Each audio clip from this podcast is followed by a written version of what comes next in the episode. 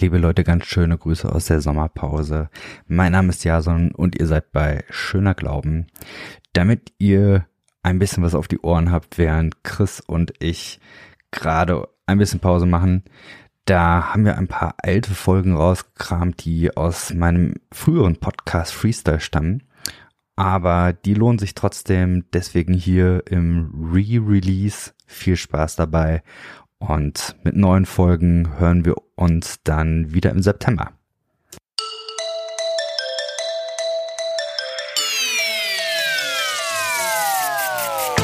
Ja, hallo zusammen und herzlich willkommen bei Freestyle.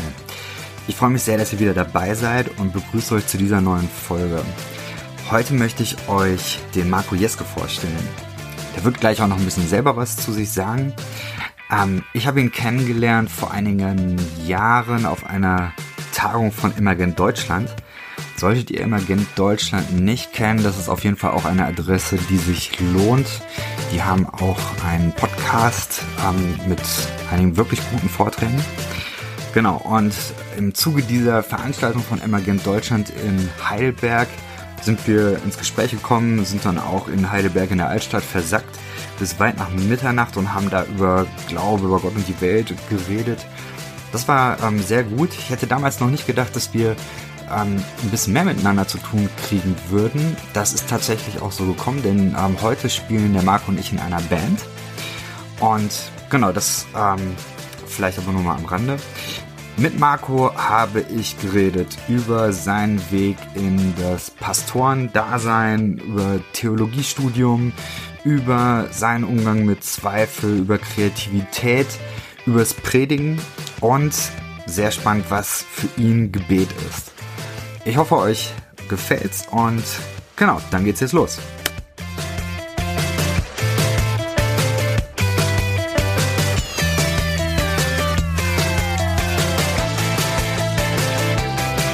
Schönen guten Tag.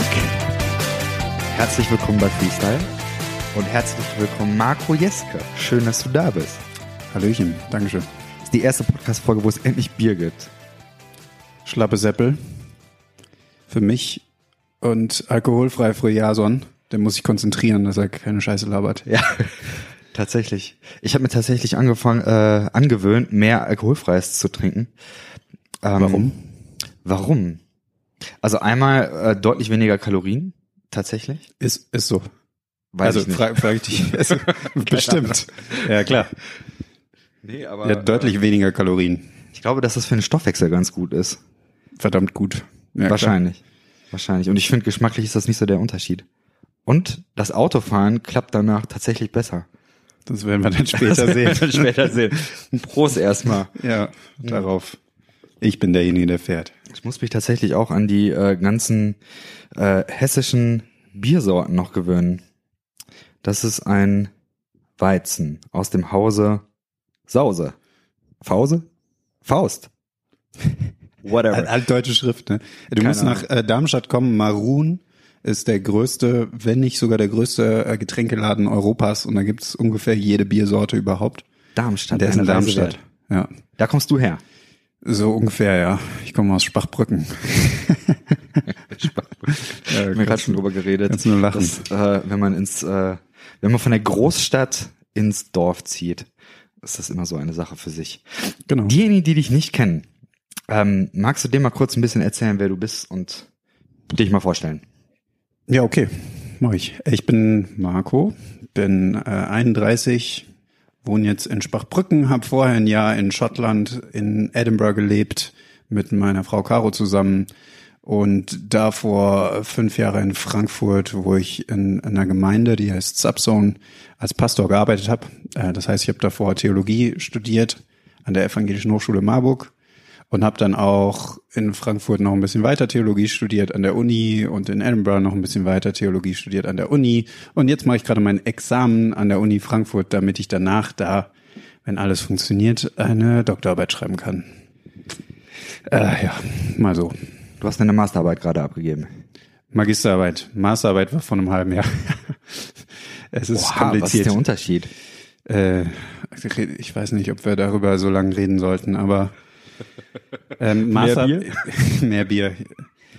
Also die deutschen Theologen sind sehr eigen. Äh, ich könnte mit einem Master aus Edinburgh, was eine richtig gute Uni ist, nicht einfach in Deutschland promovieren als Theologe. Ich könnte als äh, einen Dr. Phil machen jetzt, aber ich will einen Doktor der Theologie machen und keinen der Philosophie.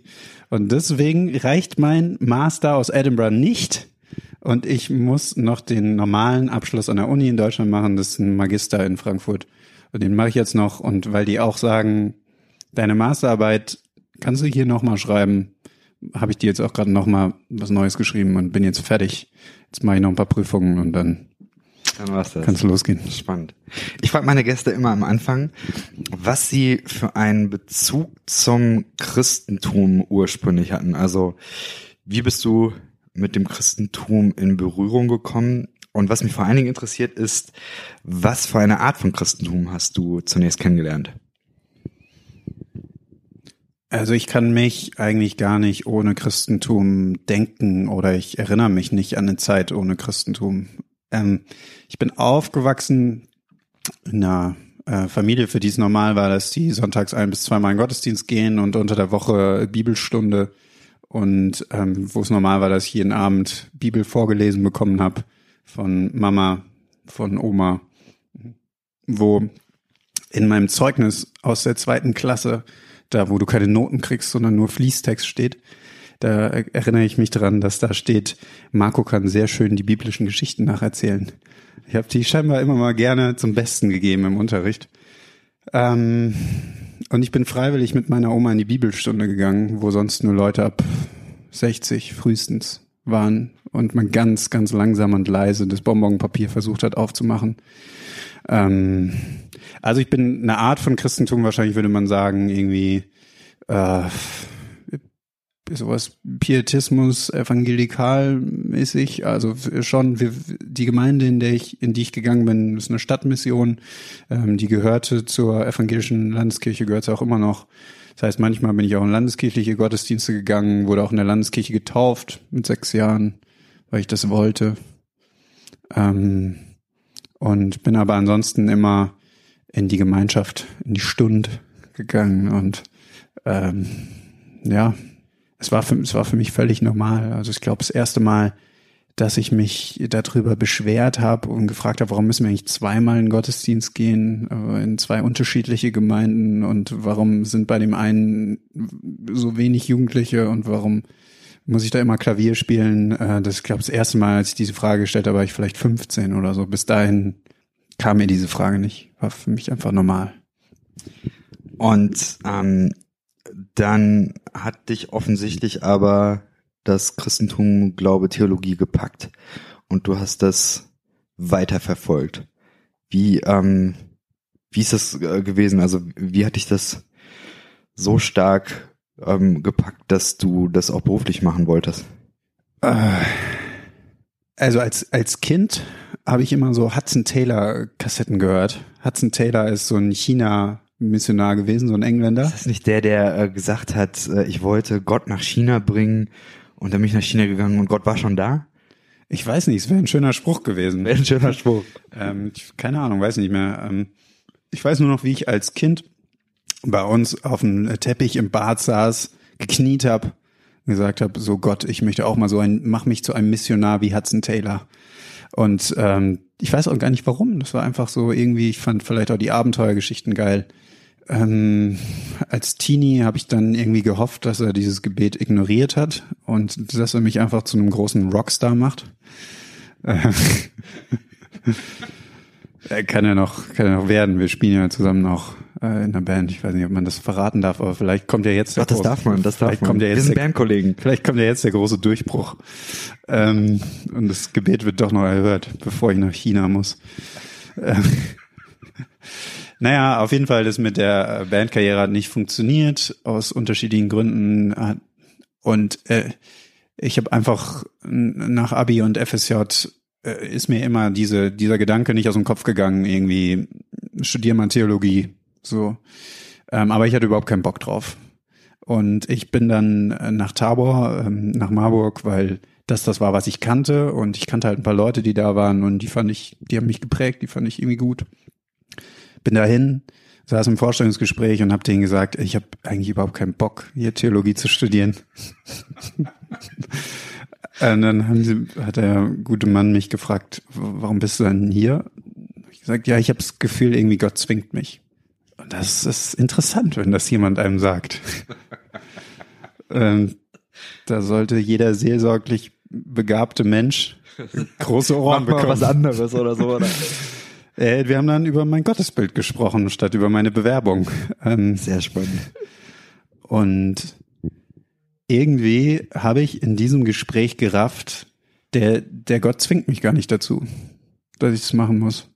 Ähm, und ich habe irgendwie in diesem Gespräch gerafft, dass ich die Verantwortung für mein Leben nicht an Gott abschieben kann. Dass ich jetzt nicht sagen kann, Gott zwingt mich, ich studiere jetzt Theologie und wenn es scheiße läuft, kann ich ewig angepisst sein und sagen, Gott, was hast du gemacht? Du hast mich da reingezwungen. Sondern nach dem Gespräch habe ich irgendwie gemerkt, ich muss mich selber, ich muss mich selber entscheiden. Ich werde da nicht reingezwungen. Aber ich habe vieles in meinem Leben gesehen ähm, von, von Sachen, die ich mir angeeignet habe, von Fähigkeiten, von dem, wo ich Bock drauf habe, was irgendwie so in so ein Profil von Theologie, von den Themen, die mich interessieren und so reingeführt hat. Und ähm, irgendwie kam dann der, der Gedanke, naja gut, wenn Gott mich nicht zwingt, aber scheinbar irgendwie das scheinbar vielleicht gut findet, man weiß es nicht genau, ähm, und ich das eigentlich machen kann vielleicht, dann kriege ich so langsam auch Lust drauf. Also es war, war ein recht, es ging recht schnell, dass ich irgendwie eine Freiheit empfunden habe und gedacht habe, ich bin nicht gezwungen und dann irgendwie Interesse bekommen habe, was ist denn das eigentlich? Und dann gesagt habe, okay, wenn ich nicht muss, und jetzt sogar irgendwie ein bisschen will, dann probiere ich es jetzt mal aus. Und bin dann aber ohne klaren Plan dahingegangen. Also habe nicht gesagt, ich werde dann Pastor oder sonst was, sondern ich studiere jetzt erstmal Theologie und habe mir das angeguckt.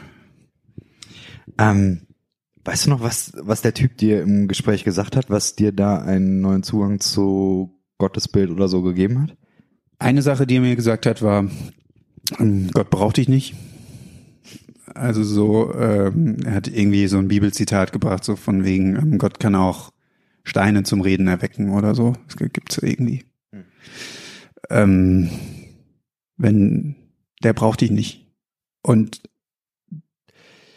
das ist, das ist relativ, das ist ziemlich tief gesunken, weil ich äh, auch in den Jahren danach gemerkt habe, ich werde eigentlich verdammt gerne gebraucht. Und ich, ich fühle mich sinnvoll, weil ich gebraucht werde und ich helfe Leuten gern und sowas. Und nicht gebraucht zu werden, äh, das hat mich gleichzeitig zerstört und frei gemacht. also so irgendwie beides. Es ist auch immer noch was, was, was, was ich. Inwiefern äh, zerstört und frei gemacht? Naja, zerstört. Also ich, ich würde mal, ich würde mal sagen, dass es vielen Leuten so geht, ähm, dass sie sich gebraucht fühlen wollen und dass du, dass du immer wieder als als Berufswunsch oder wenn Leute in einer Berufskrise sind, dass sie sagen, ah, ich würde gern irgendwo einen Job, der sinnvoll ist, wo ich wirklich was mache, was gebraucht wird, wo ich einen Impact haben kann und so. Und wenn du nicht nur von Menschen gebraucht wirst, sondern von Gott, dann wirst du von höchster Stelle, wird dein Wert autorisiert. Also wird gesagt, Alter, es ist verdammt gut, dass es dich gibt. Dich brauche ich. Und wenn dir gesagt wird, Gott braucht dich gar nicht, dann stellt es deinen Wert plötzlich fundamental in Frage, wenn du deinen Wert darüber definierst, ob du gebraucht wirst oder nicht. Und das habe ich halt so gemacht und mache ich auch heute noch immer wieder. Und deswegen hat mich das zerstört und gleichzeitig ist es halt einfach, es ist für mich eigentlich der Ausdruck des Evangeliums auch zu sagen, Gott braucht mich nicht. Also das und will trotzdem, dass ich bin. also er will einfach, dass ich lebe. Und ähm, aber nicht in dem Sinne, dass ich irgendwas genau erfüllen muss. Und das ist ja ist krass. krass. Ähm, so dieses Theologiestudium, wir haben ja vorhin auch mal äh, gesprochen, ähm, ich habe das ja mit dem Theologiestudium auch eine Zeit lang mal äh, gemacht. Ähm, mich würde mal interessieren, wie das für dich war. Was hast du da mitgenommen? Was waren so die Dinge, die dich da geprägt haben? Ähm, ich glaube, in Tabor ist, äh, ist da nicht auch der äh, Thorsten Dietz zum Beispiel? Ja. Ich glaube, da äh, sind ja schon ein paar Leute, die ähm, wahrscheinlich einen bleibenden Eindruck hinterlassen können, könnte ich mir vorstellen. Definitiv. Ähm, also die ganze Tabor-Zeit war für mich ähm, die, würde ich im Nachhinein so sagen, so äh, äh, ziemlich pathetisch so sagen, die größte Befreiung, die ich so erlebt habe, weil ich, also wenn ich das, also muss ich alles nachbuchstabieren, ne? so im Nachhinein reflektieren und mich fragen, woran liegt's, dass ich das so empfunden habe. Aber ich glaube, es hat was damit zu tun, dass ich ähm, Fragen gelernt habe, dass ich suchen gelernt habe, dass ich zweifeln gelernt habe und nicht mehr immer recht haben musste. Also ich war vorher ein ziemlich jemand, der im Unterricht sehr gerne mit den Lehrern diskutiert hat darüber, dass der christliche Glaube auf jeden Fall richtig ist. Ich auch gern mit meinem Physiklehrer gemacht. Ich hatte eine 5 in Physik, aber ich konnte dem erklären, dass es verdammt sicher ist, dass es Gott gibt. Und äh, dem erklären, dass er keine Ahnung hat.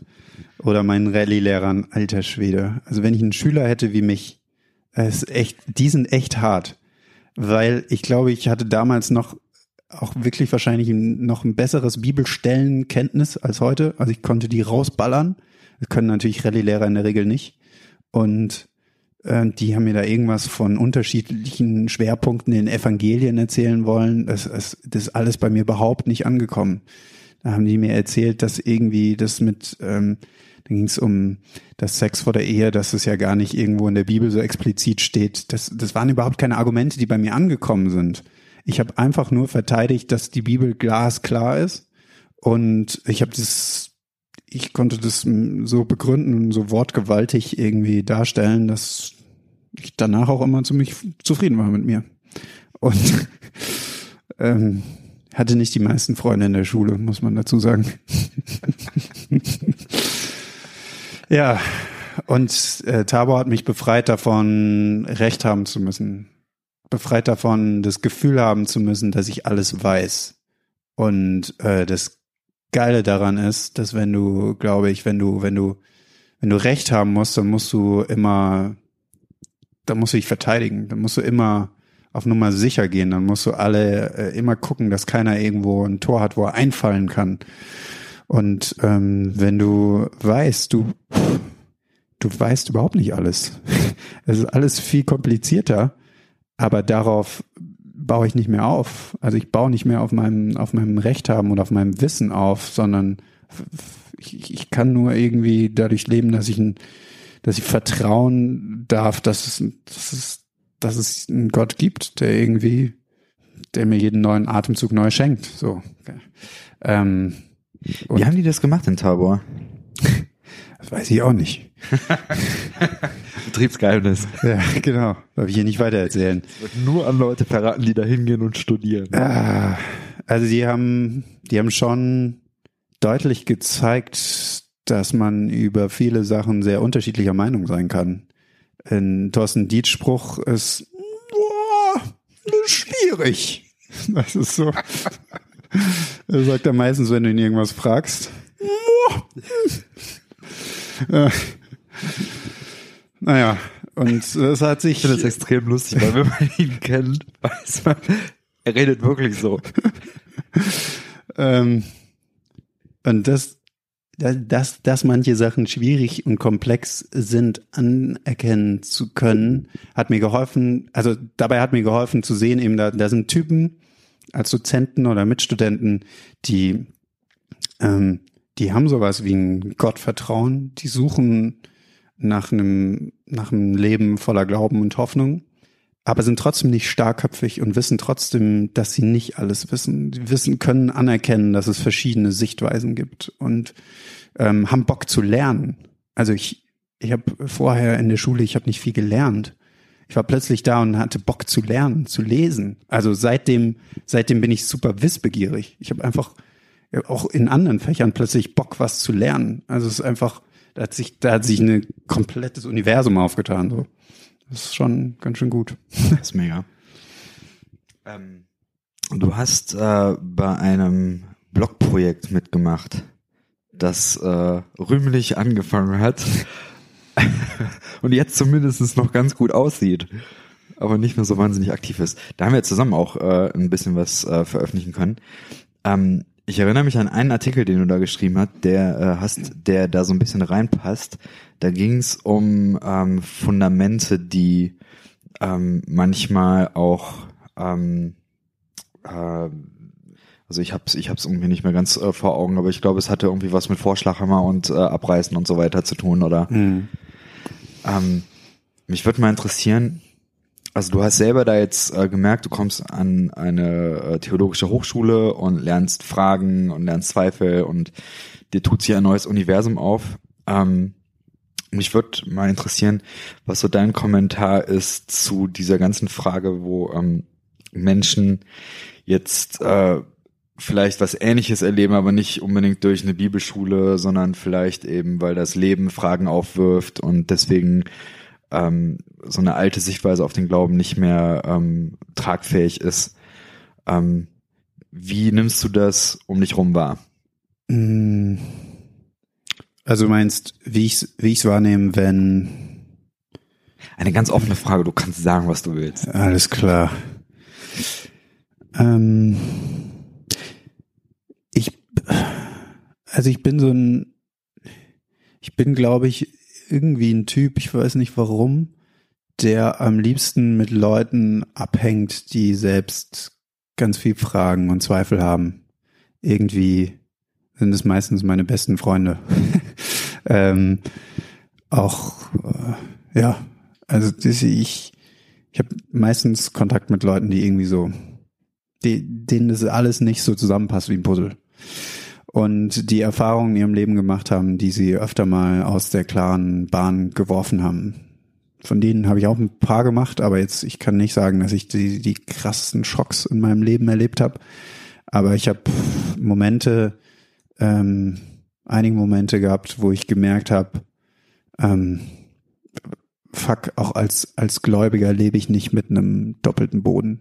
Also auch als Mensch, der irgendwie Gott vertraut, kann mir, kann mir richtige Scheiße passieren. Also ich, könnte heute Abend, weil ich zu viel von diesem Bier trinke, in die Leitplanke irgendwo reinfahren, es wäre vorbei. Ähm, und nur weil ich glaube, heißt nicht, dass der Gott mich rettet. Ähm, kann passieren, aber auch vielleicht auch nicht. Und solche Momente haben mir, also solche Einsichten haben mir, ähm, haben mich so ein bisschen nachvollziehen lassen, ähm, warum Menschen zweifeln, weil es mir echt ein, äh, den Boden unter den Füßen, also ich hatte früher das Gefühl, eben ich, ich laufe in so einer, in so einer Blase, die mich vor allem sichert und in, in der alles gut ist, weil ich halt glaube, ich muss es nur fest glauben und dann passt es. Und zu merken, dass es, dass es platzt, tut, tut ziemlich weh und dann musst du dir halt überlegen, ob du halt einfach weiter trotzdem dran festhältst und sagst, es ist trotzdem so, ähm, ich merke das nur nicht dass es, dass alles gut ist, oder du findest halt neue Formen, neue Worte, sowas wie Klage, sowas wie Fragen, sowas wie Zweifeln. Und ähm, für mich war es der wesentlich ehrlichere Weg, Klagen und Fragen und Zweifeln zu lernen. Und ähm, hat mir in, in der Zeit, in der ich in der Subsong gearbeitet habe, da sind äh, einige Lebens Geschichten ähm, so gelaufen, dass, dass Leute es hart abbekommen haben und sich ganz viele Fragen und Zweifeln ähm, stellen, die sich denen gestellt haben. Ich würde einfach sagen, Zweifel stellen sich. Also die muss man, Fragen stellen sich, die, die muss man eigentlich gar nicht so sehr suchen, die passieren in der Regel. Und dann kommt es halt drauf an, ob, ob man irgendwie äh, verdammt Angst vor denen hat oder nicht. Und ich, ich, ich hoffe halt, ähm, ich wünsche mir so sehr, dass Leute in den in solchen Situationen keine Angst davor haben, sich das dem zu stellen, weil es glaube ich die die ehrliche Variante ist, die ich in, auch in biblischen Geschichten sehe, dass Leute sagen können, ähm, ich ich werfe das einfach alles vor Gott. So, ähm, ich schrei das vor Gott, ich drehe mich vielleicht um von Gott, was weiß ich.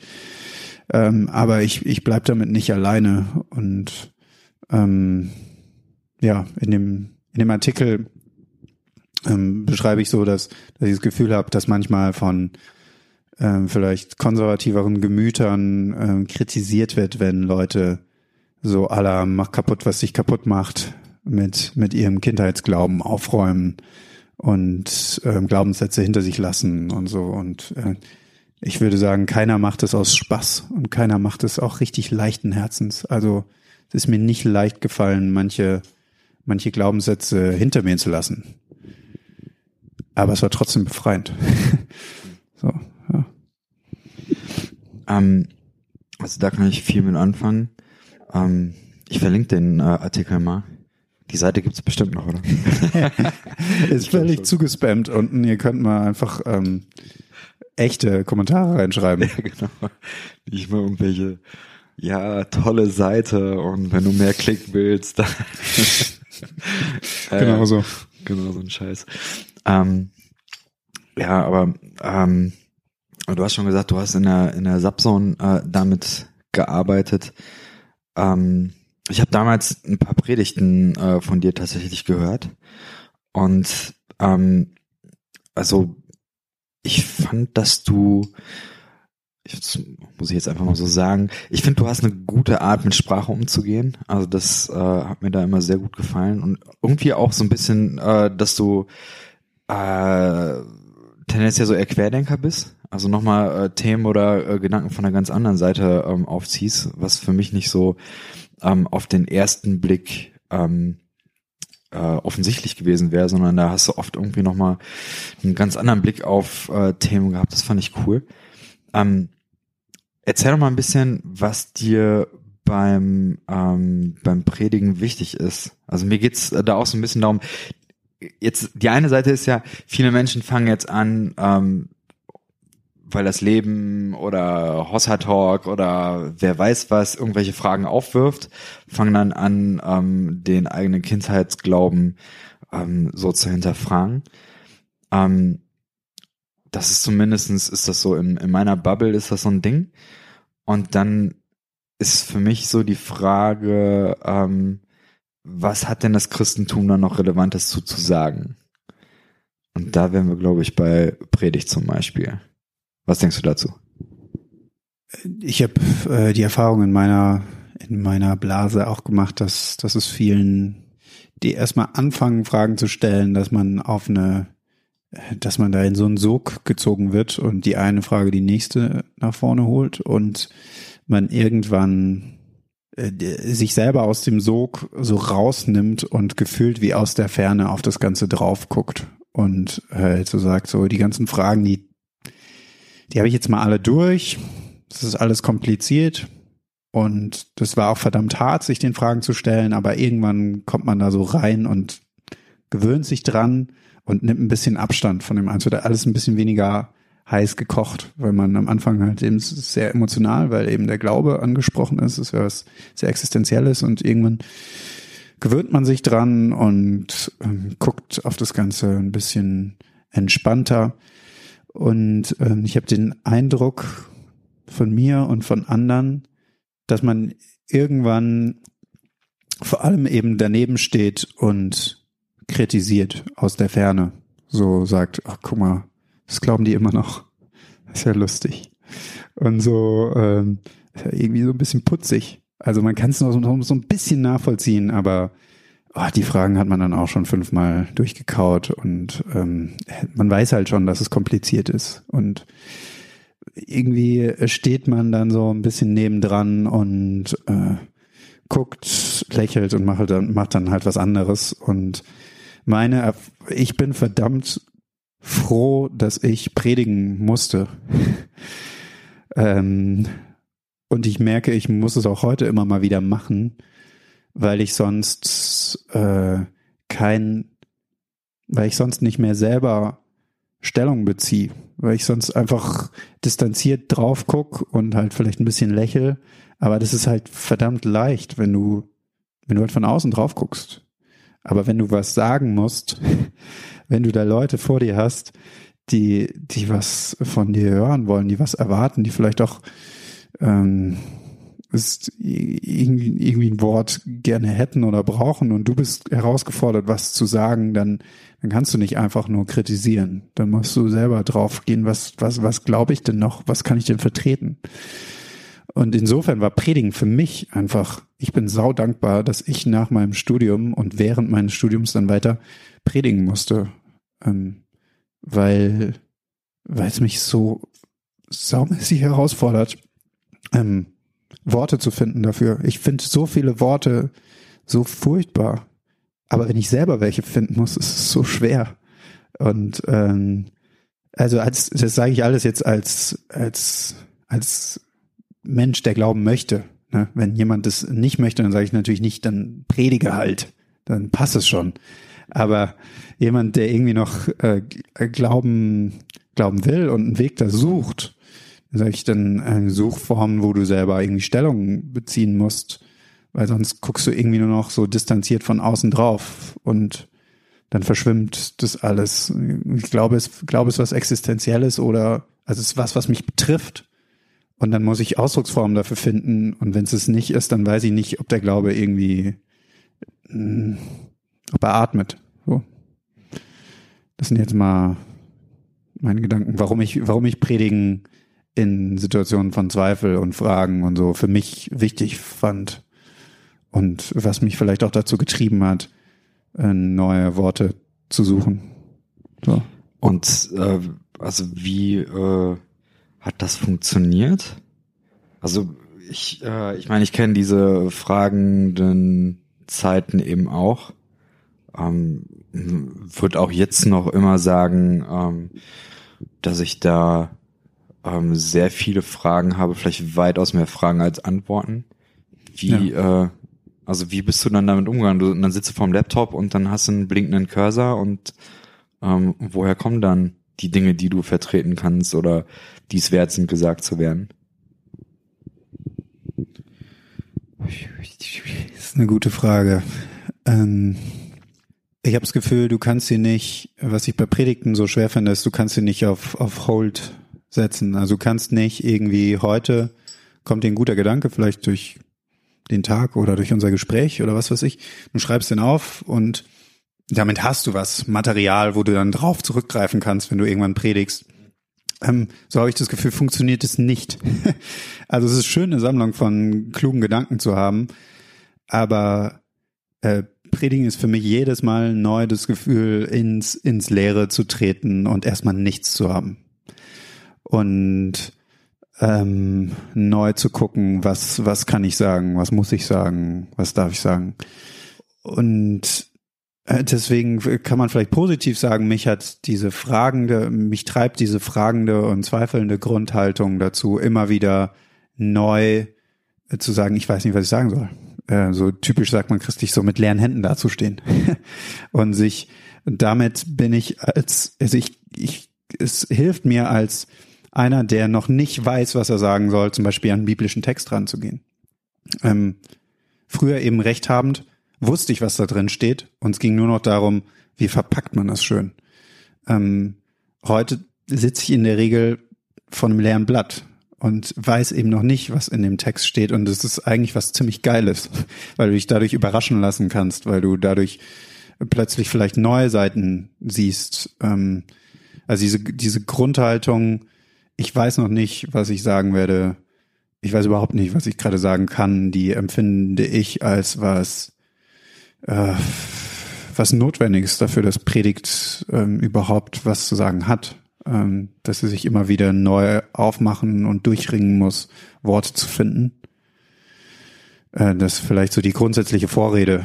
Ähm, aber wie es dann, wie es dann geht, ähm, ich weiß nicht genau. Also ich habe, ich, ich kann nur so ein paar Sachen sagen, die mir immer geholfen haben. Ich habe mir, ich habe mir immer einzelne Leute vorgestellt und mit denen quasi so Gespräche durchgespielt.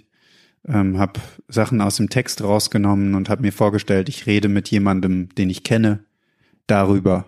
Und habe hab mich gefragt, was würde die Person fragen, was würde sie sagen? Und dann versucht eben, dass nicht nur meine eigene Stimme in der Predigt hörbar wird, sondern dass verschiedene Stimmen sich, also ich, ich muss ja nicht immer nur sagen, was ich denke, sondern eine Predigt, es geht ja, du gehst ja deswegen in einen Text rein, der halt 2000 Jahre vielleicht alt ist oder älter, ähm, damit du alte andere Stimmen hörst, die vielleicht mehr und anderes wissen als du.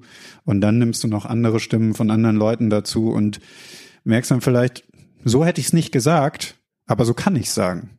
Ähm, und vielleicht nährt es was in mir, was, wo ich auch irgendwie merke, das bringt was zum Klingen oder so. Ähm, und für mich ist es, ich versuche so meditativ mit Texten umzugehen, also die, die auswendig zu lernen ähm, und dann mit denen halt in der Woche so durch den Alltag zu gehen und zu gucken, ob irgendwie einzelne Worte oder einzelne Fetzen irgendwo im Alltag auftauchen und plötzlich was zu sagen haben.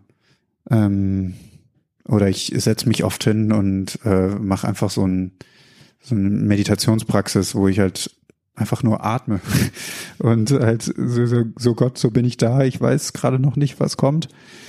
Äh, so ein bisschen, ich denke da immer an, an Mo, die Geschichte von Mose vom Dornbusch, wo er so dasteht und Gott sagt, zieh die Schuhe aus, du stehst auf heiligem Land. Und äh, ich habe dann manchmal in der Predigtvorbereitung halt meine Socken auch ausgezogen und mich einfach so äh, hingesetzt mit nackten Füßen mir gesagt, also, fuck, ich stehe vor Gott und soll was sagen von ihm, über ihn, mit ihm, keine Ahnung. Und das, was, das kann ich doch gar nicht. Und äh, ich versuche quasi nach nach Verkörperungsformen davon und ähm, gebe mich einfach da voll rein und guck, was dann passiert. Also so und dann hilft mir halt das, was ich im Studium gelernt habe, so ein Text auf Griechisch oder Hebräisch durchzunehmen, hilft dir halt auch, den noch mal ein bisschen fremder zu sehen, nicht durch die Übersetzung, die du halt schon zehnmal gelesen hast. So und da taucht vielleicht was auf, was du noch nicht kanntest oder so. Aber ich finde, es geht mit dem deutschen Text auch, also wenn man sich darauf einlässt, den ganz langsam zu lesen und sich den vorzustellen und so. Also es ist viel so, so in Welten reinzufühlen, die mir fremd sind. Und wenn sie mir nicht fremd sind, dann, dann wird's, dann wird's schwierig. Also wenn du, glaube ich, am Anfang der Predigtvorbereitung schon eigentlich ganz genau weißt, was, was das alles sagen soll. Das kann mal vorkommen, aber wenn du das immer weißt, dann würde ich vielleicht eher sagen, vielleicht mal Klappe halten oder so. Hast du bestimmte Dinge, ähm, wo du glaubst, da ist es am wichtigsten drüber zu predigen oder das äh, berührt dich am meisten und äh, du würdest dir selber dazu eine Predigt anhören wollen? Welche Lebensthemen oder sowas, die dich äh, länger schon begleiten?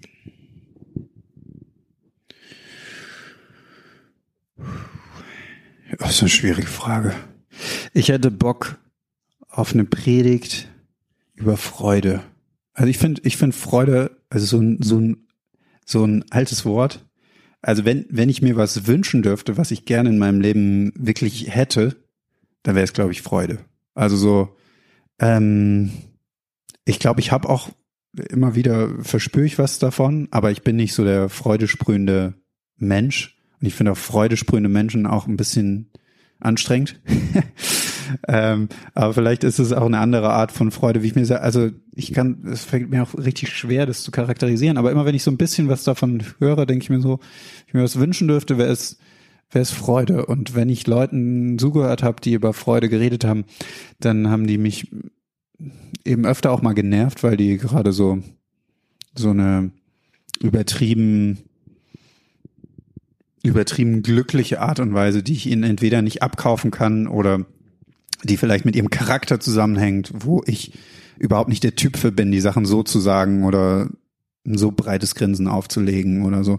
Aber Freude verbinde ich irgendwie mit so einer grundsätzlich frohe Menschen haben irgendwie, finde ich, was, was ganz tief kapiert. so, dass, das, das, da, da kommt so viel zusammen von, von Glaube, Hoffnung und Liebe irgendwie so. Ähm, und ich hätte richtig Lust, mal eine Predigt über Freude zu hören. Von jemand, der mich nicht nervt. ah, krass.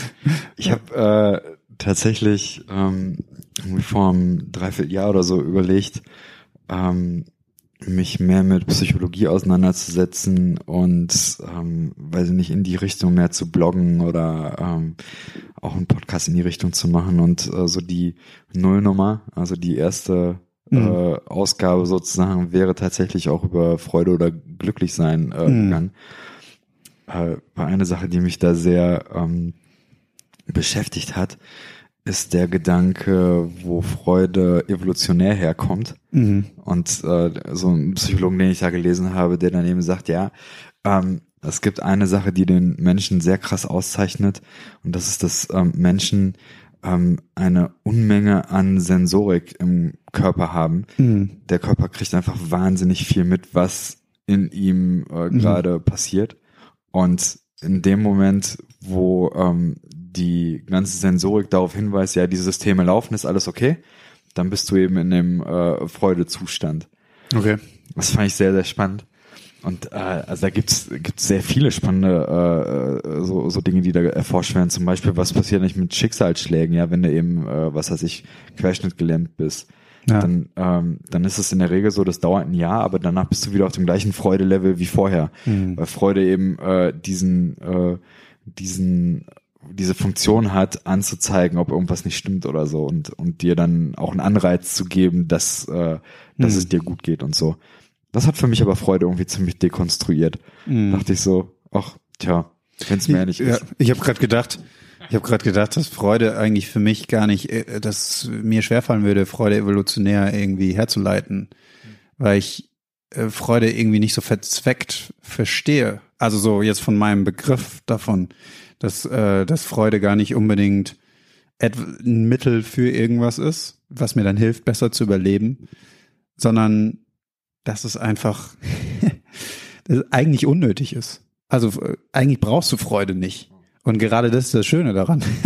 Also es ist, äh, das ist einfach so ein, so ein, so ein, so ein, so ein Grundzustand, der richtig schwer, der, der Aufmerksamkeit, der Dankbarkeit, da vermischt sich einiges irgendwie zusammen. Das, so, ich denke an so ein, so ein präsentes, präsentes, nicht verkrampftes Dasein, was, was irgendwie mit sich im Reinen ist, was irgendwie eine Leichtigkeit auch versprüht, ohne alles zu locker zu nehmen. Ich finde es immer so schwer, das Menschen abzunehmen, tatsächlich. Also Ja. ich, ich kann sehr gut äh, mit Menschen, die ähm, äh, Risse im Leben haben, wo man weiß, okay, das läuft alles äh, nicht so rund, zumindest im Inneren ist es äh, immer auch schwierig. Ähm, weil ich da das Gefühl habe, okay, da komme ich mit meiner eigenen ähm, Geschichte, mit meinem eigenen äh, Mist, komme ich da eher zur Rande und, und die, wo gerade eben auch Glaube so mit Freude äh, vermischt wird, da, äh, da merke ich da, ähm, äh, da wieder, also da, da gibt es ganz viele Widerstände in mir. Ja. Also Gottesdienste, die, äh, die so happy clappy sind, mit äh, alles ist geil und Jesus und äh, Hurra.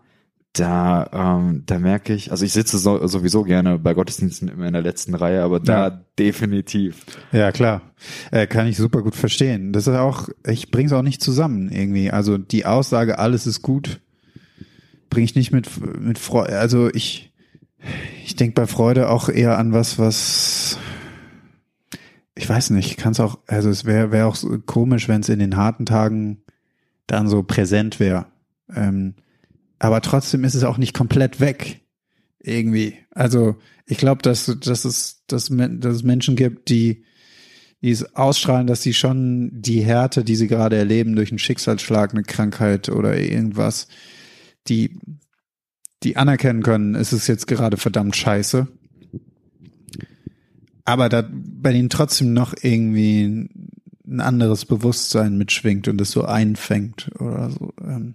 Und da, da ist nicht so eine, das ist nicht so ein Ausblenden, wie du es gerade beschrieben hast, von wegen, ja, eigentlich ist schon hart, aber lass mal jetzt auf Jesus schauen und glücklich sein. Woo! Die Freude am Herrn ist eure Stärke.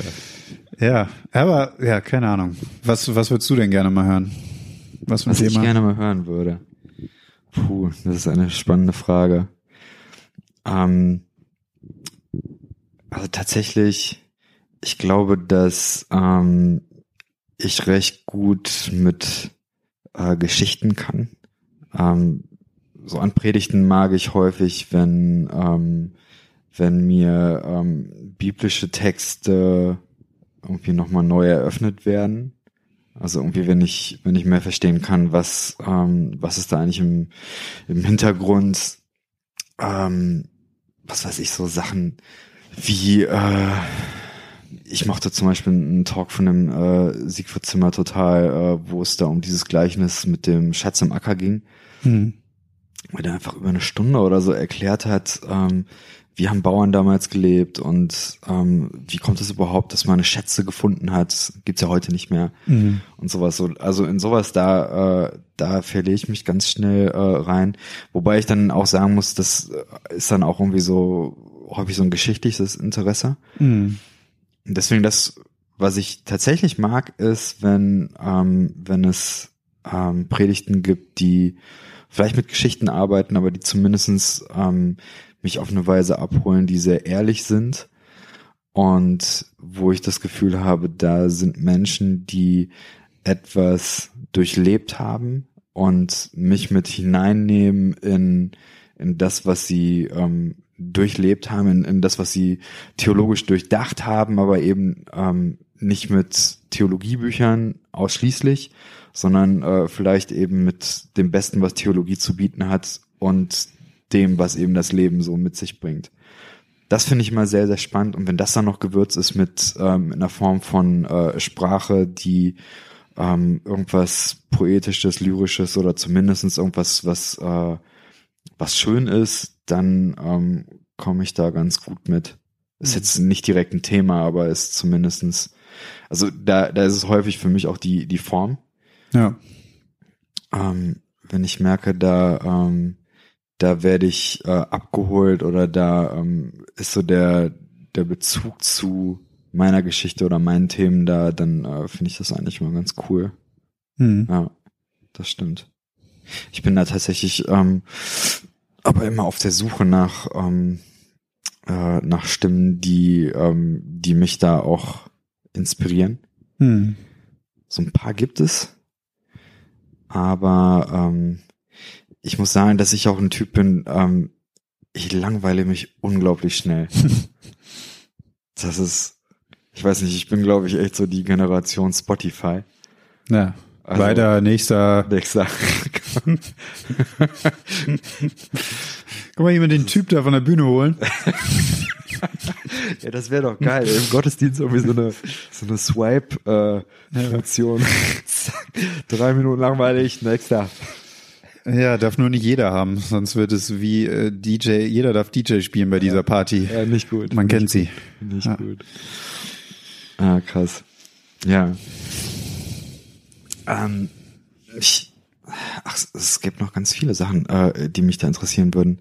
Zum Beispiel, ähm, eine Sache, die mich interessieren würde, ähm, wie du das erlebt hast als äh, Pastor, wenn ähm, Menschen ähm, sich im Glauben entwickelt haben und dann äh, es zu Gesprächen gekommen ist ähm, und du dann aber in dieser Situation bist, äh, leere Hand.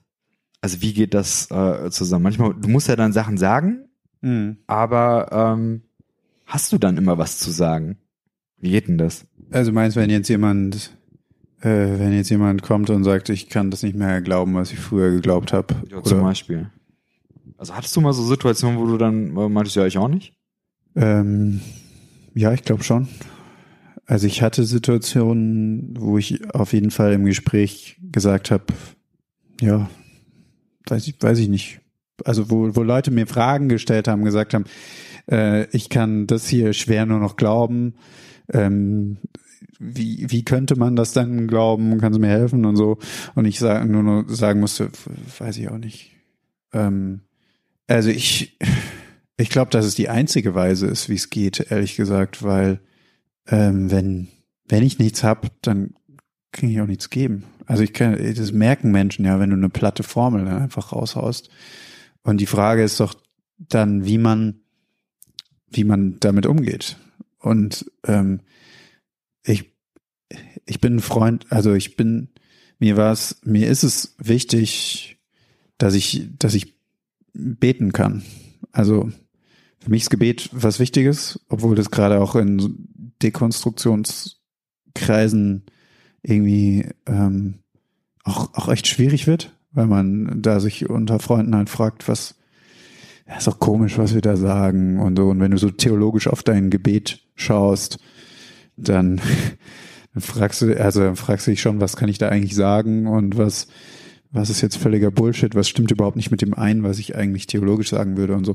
Aber mir ist es immer, mir ist es wichtig, beten zu können, weil das eine Art ist, das ist für mich sozusagen der Ernstfall, was ich, ich, ich stehe jetzt mit dieser Situation vor Gott und wie, wie kann ich dem Worte geben oder halt vielleicht auch nur Gesten oder sonst was. Also es ist mir wichtig, mit den Leuten zusammen, wenn es die Situation so war, dass man, dass diejenigen das auch wollten, zusammen zu beten und einfach sagen zu können, Gott, wir wissen es nicht. Hilf uns. Was ist Gebet für dich? Für mich ist, ähm, ganz prinzipiell schon Kommunikation mit Gott. Also wir, wir machen es jetzt mal, machen es nicht zu kompliziert, wir fragen jetzt nicht, was Gott ist und so weiter. Ähm, wir machen einfach, als wüssten wir es und sagen, es ist Kommunikation äh, mit Gott. Es ist für mich, ja. Hm. Also ich merke ähm, tatsächlich auch, dass äh, Gebet immer ein Thema äh, für mich gewesen ist, aber auch für äh, Menschen so in meinem Umfeld. Und ähm, also für mich ist, ist häufig eben so diese Frage, ja, äh, dann spricht man, aber du sprichst ja irgendwie so ins Nichts, so ein bisschen. Also früher habe ich immer gedacht, ja, das Gebet geht nur dann bis zur Zimmerdecke oder so. Aber ähm, also gerade wenn man da jetzt in Situationen ist, äh, wo man sagt, okay, ich weiß nicht mehr, was ich glaube oder ich weiß nicht, ob ich glaube, ähm, wie funktioniert das äh, mit Gebet? Also wie, wie würdest du damit umgehen? Oder was äh, sind deine Gedanken dazu? Ähm, für mich ist äh, diese Kommunikation mit Gott ein, Ver ein Versuch, mich der, der Realität Gottes zu öffnen, was ich was ich nicht machen kann. also ich kann nicht machen, dass ich dann irgendwie den Eindruck habe, oh Gott ist wirklich da, weil ich habe mich ganz arg angestrengt oder so. Aber ähm, es ist, es ist, es ist gerade in solchen Situationen, wo ich, wo ich, wo ich nichts mehr weiß, ist es, ist es mir und deswegen mache ich das auch mit anderen Leuten, wenn als Pastor, wenn ich da angesprochen werde, ähm, was ich ja jetzt gar nicht mehr bin, aber wenn ich das wurde, dann dann sage ich, ich, ich würde jetzt, ich würde jetzt beten. Und für mich würde beten heißen, einfach das, was wir zu uns gesagt haben, wir wissen es nicht mehr, was hier die Situation ist, in die Luft zu sprechen. Weil sich was verändert in dem Moment, in dem ich nicht über etwas rede, sondern etwas an jemanden adressiere. Ich ist einfach eine andere Tat. Ich mache was anderes damit. Ähm, damit, ich habe selten erlebt, dass dann direkt was passiert ist. Ich kann dir auch selten sagen, dass ich dann zwei Wochen später wundersam Folgendes beigetragen hat. Aber äh, es, es verändert sich etwas an meiner, an meiner Haltung, wenn ich aus dem, was ich denke, eben nicht nur über etwas denke, sondern etwas jemandem sage. Wenn ich dir jetzt, wenn ich, wenn ich dir was erzähle, dann drücke ich damit aus, ich, ich halte es für wichtig, dass du das weißt. Und äh, das ist ähm, man könnte sagen, Gott, Gott weiß eh alles. Aber ähm, ich, deswegen glaube ich, dass, dass es, dass es für mich als, als gläubiger Mensch ist es, ich, ich glaube, ich habe das ja oft mit, mit dem, mit dem Atem jetzt schon so gesagt, also ich glaube, dass Gott, dass Gott mir den, den Atem zum Leben einhaucht. Und dass ich mit jedem Atemzug neu darauf angewiesen bin, dass wieder neuer reinkommt. Und das kann ich nicht machen. So. Und ähm, alles, was mich in mir festhält und was mich verkrampfen lässt, was mich hoffen lässt, was weiß ich, das will ich halt Gott hinatmen und es dann wieder von ihm irgendwie zurücknehmen. Das, das ist einfach mein Wunsch, weil ich glaube, dass, dass Gott eben dieser Lebensatem ist, weil, weil das die, die, die Richtung ist, in die ich, in die ich atmen möchte und von der ich Atmen empfange. Das kann ich dir, das kann ich dir nicht erklären, ob das sinnvoll ist oder nicht. Das, ähm, das ist einfach, ist einfach meine, meine Erfahrung, dass ich ähm, oft dann halt einfach auch nur ein Atemgebet mache. Also ich mich hinsetze und einfach nur einatme, ausatme, 20 Minuten lang, was weiß ich, und dabei die Hände offen halte und einfach in dem Glauben, dass Gott in dem Moment da ist. Und ähm, jemand hat es mal dann so gesagt, und dann hoffst du, dass du danach vielleicht ein bisschen weniger dumm aus dieser Begegnung rausgehst, als du vorher reingegangen bist. Ähm, Das, äh, ja, meistens bin ich, ich ein bisschen weniger dumm, vielleicht daraus. Und manchmal auch richtig bestärkt und manchmal auch irgendwie mit neuer Klarheit und manchmal weniger als ein Arschloch, ich weiß nicht. Also ich, ich glaube, mir ist diese Verbindung wichtig. Ich weiß nicht, was ich sonst hätte. Also es ist, ist einfach das, was ich mache, obwohl ich es nicht ganz, nicht ganz letztendlich äh, erklären. Ich habe ähm, vor einiger Zeit ähm, ein bisschen was über ähm, Neurologie gelesen und Gebet. Ähm, und zwar so diese Ansätze, dass man ähm, irgendwelche Mönche vom Dalai Lama genommen hat und die in so ein MRT gesteckt hat mhm. und dann äh, rausgefunden hat, welche Gehirnregionen sind aktiv oder ja. dann hat man irgendwelche frommen Leute genommen, die äh, an einen personalen Gott glauben und äh, dann geguckt, was passiert, wenn die beten und dann hat man festgestellt, ja, da gibt es bestimmte Gehirnareale, die äh, auch aktiv sind, wenn man an Menschen denkt oder mit Menschen redet, äh, die einem wichtig sind. Mhm. Und das sagt dann sicher noch gar nichts, aber ähm, so mein innerer Atheist, der sagt dann immer, ja, weißt du, Gebet ähm, das ist klar, dass äh, da ist dann eben irgendwie der Frontallappen da oder was weiß ich was für ein Lappen. Naja. Der, der spiegelt dir dann oder der, der gaukelt dir dann vor, dass äh, da irgendjemand ist, der das hört. Und ähm, deswegen ist das doch eigentlich, äh, ist das doch Selbstverarsche. Was sagst du dazu? Ich kenne den Gedanken. Ich kenne auch das Gefühl, und die Angst, wirklich allein zu sein. Also ich hatte das noch nicht sehr oft, aber ein paar Mal, dass ich gebetet habe und in dem Moment kam mir dieser Gedanke, du bist wahrscheinlich einfach allein. Du sprichst mit dir selbst. Kein, kein Schwein ruft dich an. Kein Schwein hört dir zu. und das, das macht mir, das macht mir schon richtig Angst, muss ich sagen. Also der, der Gedanke hat mir einen kleinen Schock eingejagt. Also so, das Gefühl, da zu sitzen und jetzt mir vorzustellen, ich bete und eigentlich sitzt du Idiot einfach alleine da. Ähm, den kenne ich und ich kann ihn nicht. Ich, der innere Atheist, ja klar.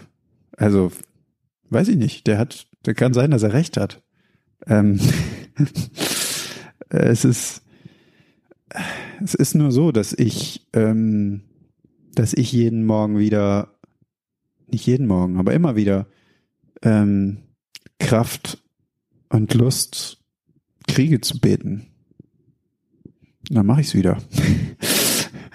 ähm, also weißt du, mit dem, mit dem Zweifeln und Vertrauen, ich, äh, ich sag, wenn, wenn, wenn man nicht grundsätzlich an was zweifelt, äh, Glaube, Glaube ist ein Geschenk, weil es ich, ich nehme das als Geschenk an, dass ich beten kann.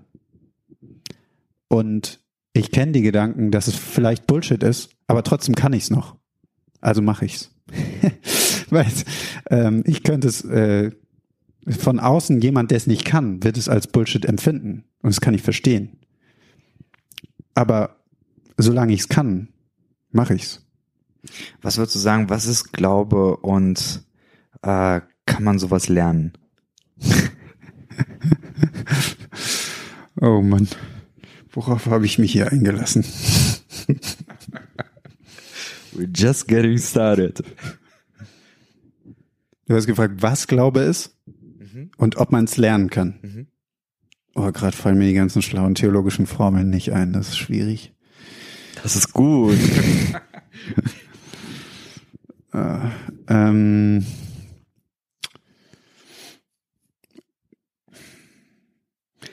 Also ich, man hört ja vielleicht öfter, dass Glaube eigentlich als Vertrauen besser übersetzt ist. So, äh, dass es das genauer trifft, wovon Christen reden, wenn man von Vertrauen spricht.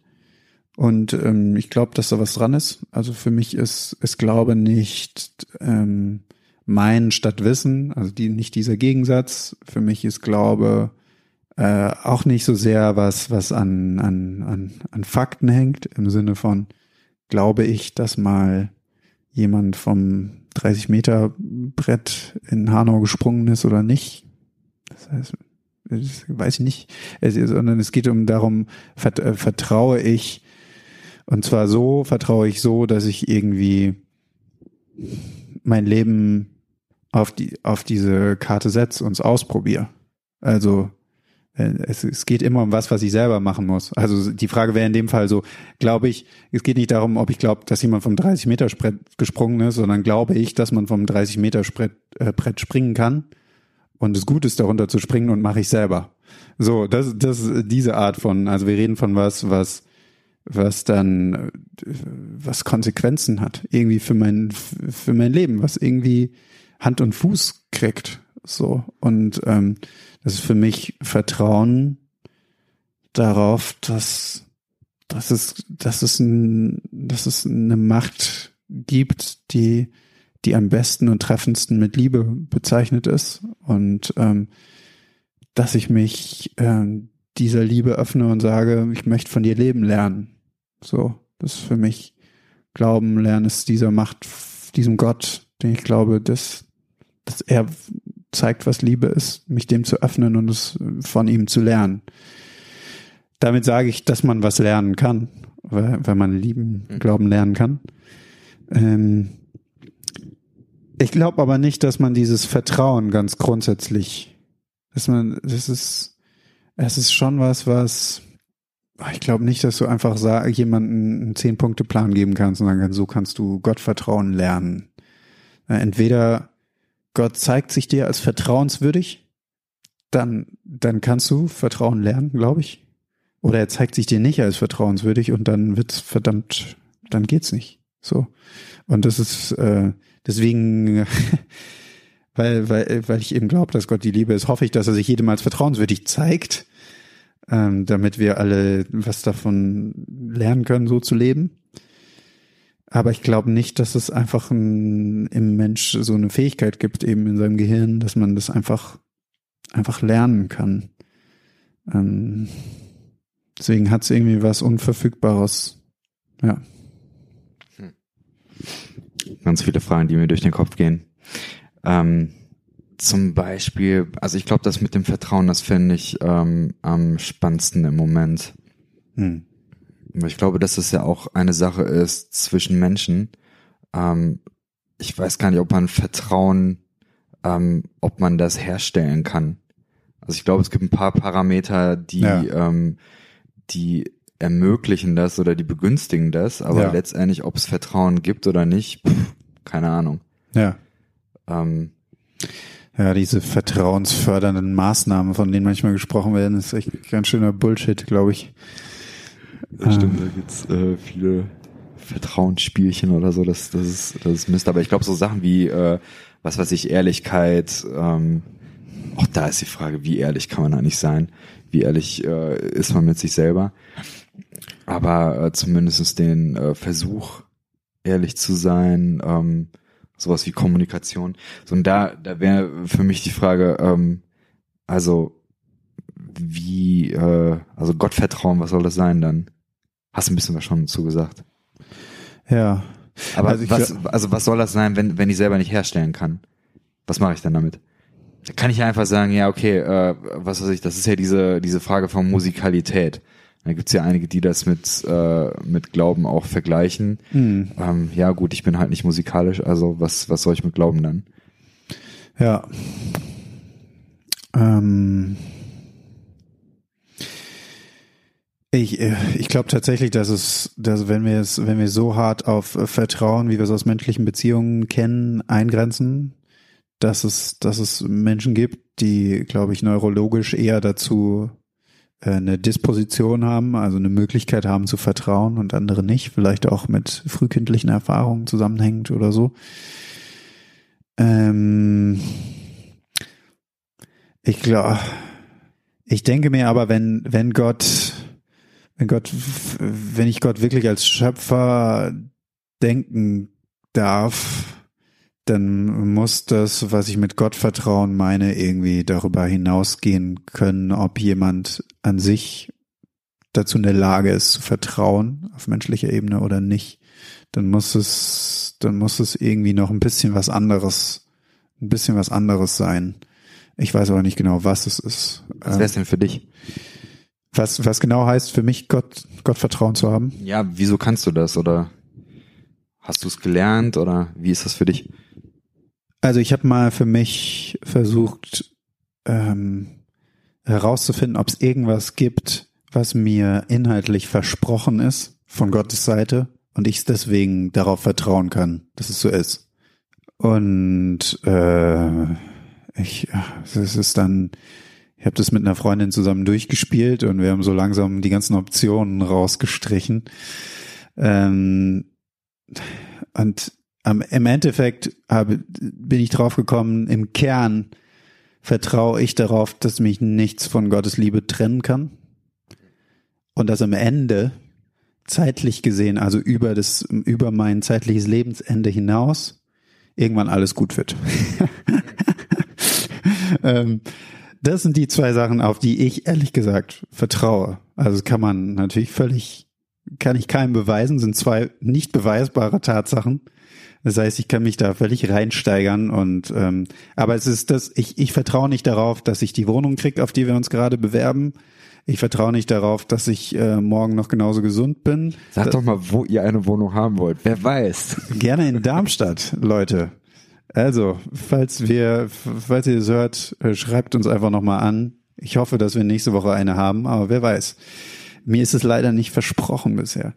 Ähm, ja, ich habe auch nicht versprochen, dass, dass ich promovieren kann und dass alle meine Beziehungen glücklich halten. Was weiß ich. Also alles das, was manchmal Leute sagen, dass Gott ihnen das versprochen hat, so vielleicht hat es einzelnen Menschen, was weiß ich. Aber ich glaube nicht, dass es mir einfach pauschal versprochen ist. So, und ich glaube aber, dass, woran ich festhalte, ist, dass nichts mich von dieser Schöpfer und Erhalter und irgendwie neu schaffenden Liebe Gottes, das verbinde ich damit alles, dass nichts mich davon trennen kann. Nicht mal ich selbst. Nicht mal meine eigene Schlauheit oder meine eigene Dummheit, meine eigenen Zweifel, Fragen, was weiß ich. Nichts kann mich, glaube ich, davon trennen, weil, weil, weil er eben das Haltende ist. Und ähm, genauso vertraue ich auch darauf, wenn es jetzt verdammt scheiße aussieht, an vielen Stellen dieser Welt, dass es im Endeffekt doch irgendwann noch neu und gut werden kann. Was nicht heißt, dass ich jetzt nichts mache. Aber ähm, das, ich glaube, das sind die zwei Sachen, auf die ich inhaltlich vertraue, die ich mit Gott vertrauen verbinde. Und äh, ich, für, für mich persönlich heißt es dann, dass ich darauf vertraue, dass es, dass es Sinn ergibt, Gott kennenzulernen, eben durch zum Beispiel sowas wie Gebet. Auch wenn ich nicht weiß, ob ich ihn jetzt gerade kennengelernt habe oder nur mich, mich mhm. selbst oder was weiß ich. Aber ich, das ist einfach so ein, sowas, was, äh, wo ich dann auch Freude dran habe. Also wirklich mir sagen kann, ähm, manchmal schaue ich, denke ich über diesen Glauben nach und denke mir so, Alter, verdammt, ist es geil, dass ich das irgendwie glauben darf. Also es, es ist, ich, ich bin da wirklich, wirklich dankbar drüber. Auch, auch und vielleicht auch weil, weil ich weiß, dass es von außen manches einfach nicht belegbar ist und vielleicht auch einfach dumm ist, aber ist okay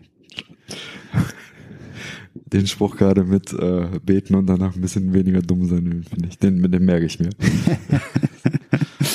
ist von, äh, ist von Rowan Williams, äh, englischer Theologe, hm. war mal der Archbishop of Canterbury.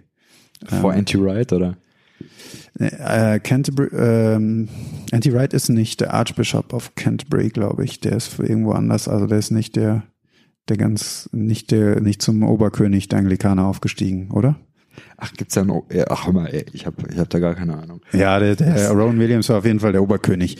Und der schreibt, finde ich, sehr äh, erhellende und schlaue Sachen.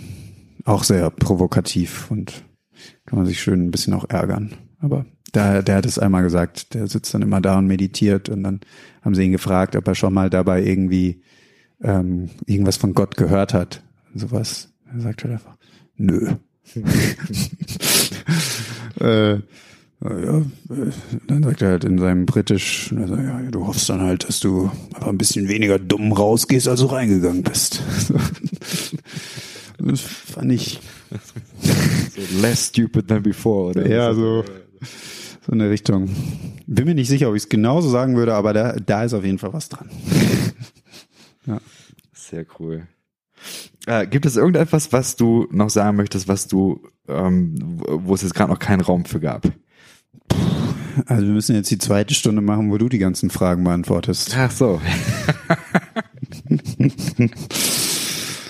ähm, ja. Ja, es gibt, es gibt viel zu sagen, aber ich glaube, ich habe viel gelabert. Ähm, vielleicht, wenn es Spaß gemacht hat, machen wir es vielleicht irgendwann anders nochmal. Sehr cool. Ähm, aber jetzt mal. Sehr gerne. Höre ich auf. ja, ich habe ich hab schon überlegt, ob ich mal so ein, so ein, äh, so ein Codewort hier, äh, da gibt's doch einen Zeit Online-Podcast, da alles gesagt. Ja, nur da dürfen es die Gäste machen. Ja, da dürfen es die Gäste, genau. Und dann kann es auch mit Rezo auch mal acht Stunden dauern. Ja, ja, genau, tatsächlich. Ich bin da äh, erst bei Stunde sechs. Da muss man zwei Stunden hören. Ja. ja, den Grönemeyer kann ich sehr empfehlen. War der gut? Den fand ich richtig gut. Ja. ja. Ich mag den auch, den Typ. Ich höre tatsächlich auch gerne den Verbrechen-Podcast von, äh, von welchen? Ist auch Zeit online, glaube ich. Wie heißt er?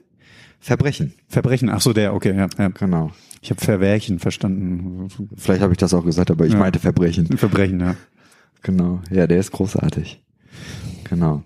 Ja, ey, vielen Dank, Marco. Das ja, war ein intensives danke, Gespräch.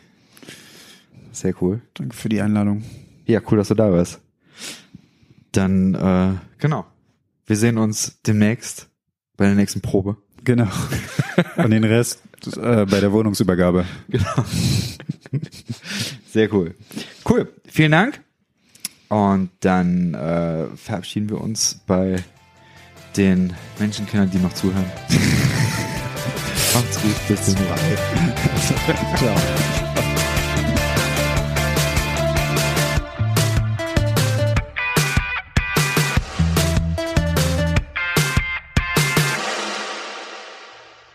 Dieser Podcast ist Teil des Ruach Jetzt Netzwerks.